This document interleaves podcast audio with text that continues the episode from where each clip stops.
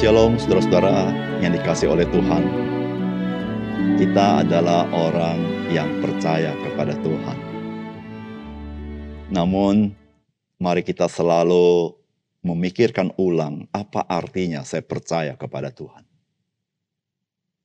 Seringkali kata percaya kepada Tuhan sudah menjadi sesuatu yang familiar dan kita kehilangan maknanya. Izinkan saya bertanya kepada saudara, apakah saudara percaya kepada Tuhan? Salam jumpa dalam program Tuhan adalah gembalaku. Saudara, apakah yang saudara lakukan yang terpenting dan terutama ketika saudara menghadapi atau menangani hal yang penting, krusial, dan strategis?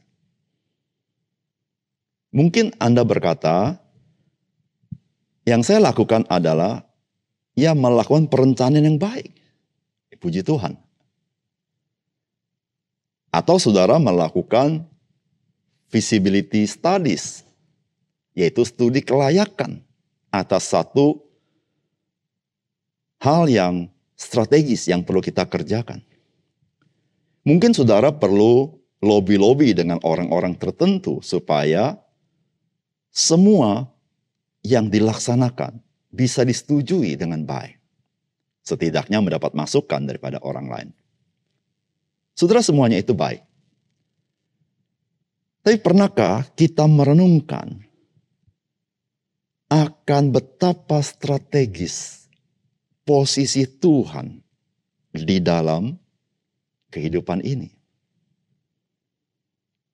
Atau seberapa strategis posisi Tuhan di dalam hal yang saudara hadapi dan tangani. Saudara, bukankah Tuhan memiliki posisi yang sangat strategis? Karena dia adalah Tuhan yang berkuasa dan berdaulat. Dan tanpa seizin dia, tidak ada sesuatu yang pernah terjadi.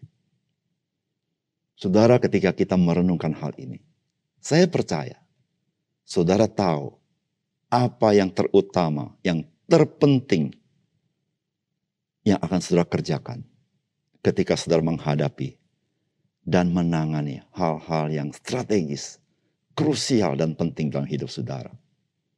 Dan mari kita membaca firman Tuhan.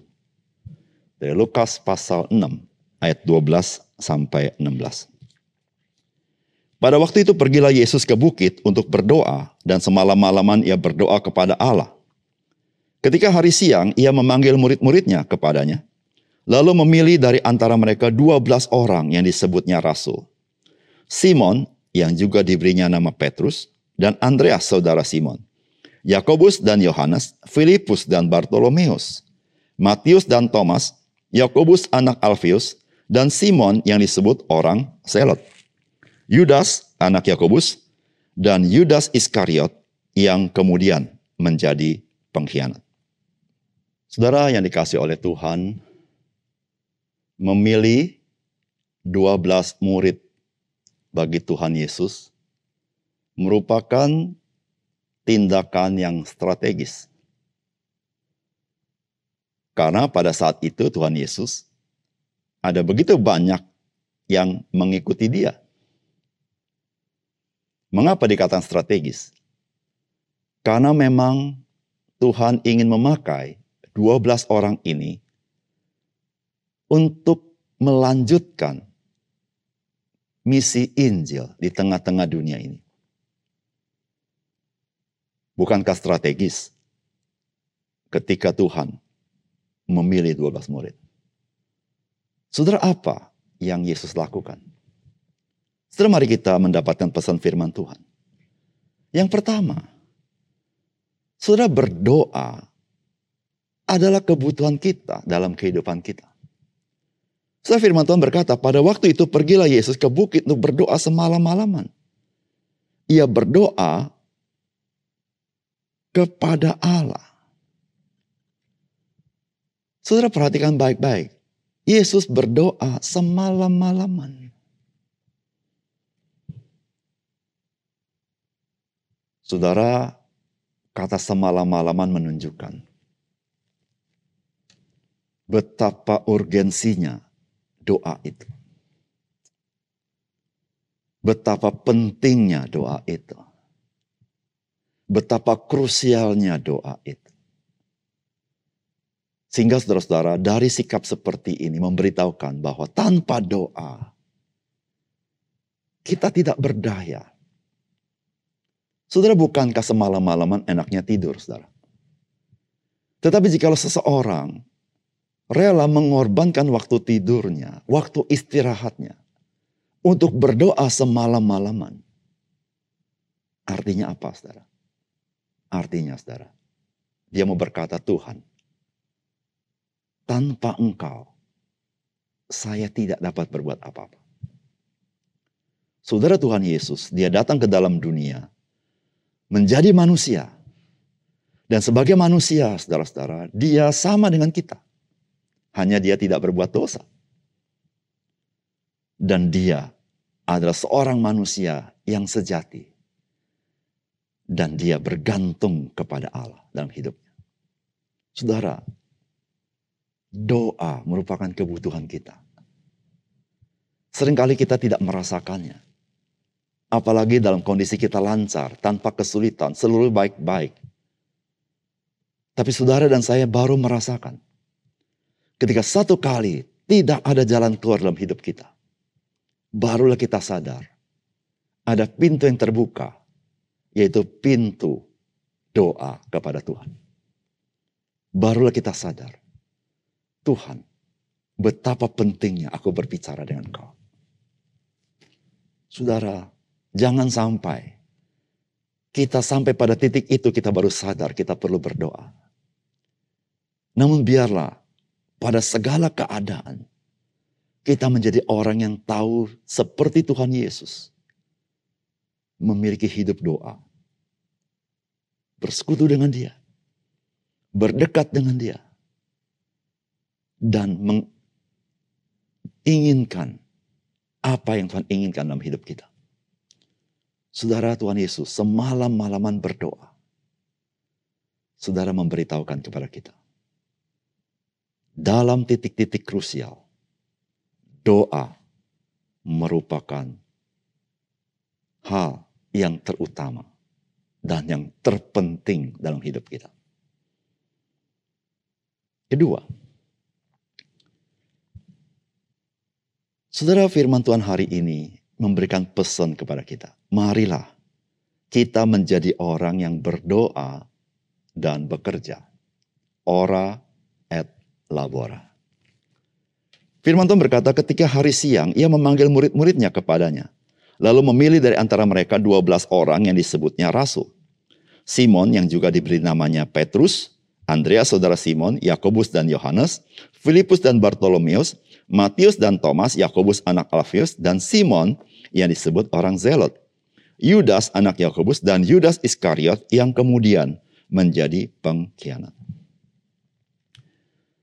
Saudara setelah Tuhan Yesus berdoa semalam-malaman, maka kemudian ia memanggil dan memilih kedua belas muridnya. Saudara Tuhan Yesus setelah berdoa bukannya berdiam-diam saja, sampai nanti ada dua belas murid datang kepadanya, mengajukan diri, dan itu sebagai tanda Tuhan memilih orang itu. Tidak. Saudara setelah Tuhan Yesus berdoa, maka dia bekerja. Dia memanggil dan memilih kedua belas murid itu. Saudara ora et labora. Doa dan bekerja. Ada dua hal. Bagaikan dua sisi mata uang. Orang yang berdoa menjadi orang yang mempunyai komitmen untuk bekerja. Orang yang bekerja adalah orang yang tahu bagaimana dia berdoa. Saudara, ada kalanya kita mempunyai konsep yang salah mengenai hal ini. Kita berpikir jika kita sudah berdoa, maka kita hanya tunggu saja. Kita tidak melakukan apa-apa. Kita bagaikan menunggu mujizat yang terjadi. Tuhan menyediakan semuanya. Saudara Alkitab tidak mengajarkan demikian. Saudara Alkitab mengajarkan. Engkau yang berdoa, mari lakukan yang baik dalam hidupmu. Lakukan apa yang Tuhan perintahkan kepadamu. Saudara, bukankah itu yang Tuhan katakan kepada Musa ketika ia memimpin umat Israel keluar dari tanah Mesir? Lalu di hadapannya itu adalah Laut Tebrau. Di belakangnya adalah tentara Mesir. Dan Musa berdoa bertalu-talu. Lalu Tuhan berkata, mengapa engkau berbuat demikian? Angkatlah tongkatmu, menyeberanglah. Saudara yang kasih dalam Tuhan, bukannya Tuhan tidak suka Musa berdoa. Tetapi ora et labora, berdoa dan bekerja. Bekerja menandakan engkau percaya kepada pimpinan Tuhan. Berdoa menandakan engkau tahu engkau membutuhkan Tuhan ketika engkau berjalan melawan segala sesuatu dalam iman. Oleh karena itu saudara yang kasih dalam Tuhan. Ora et labora.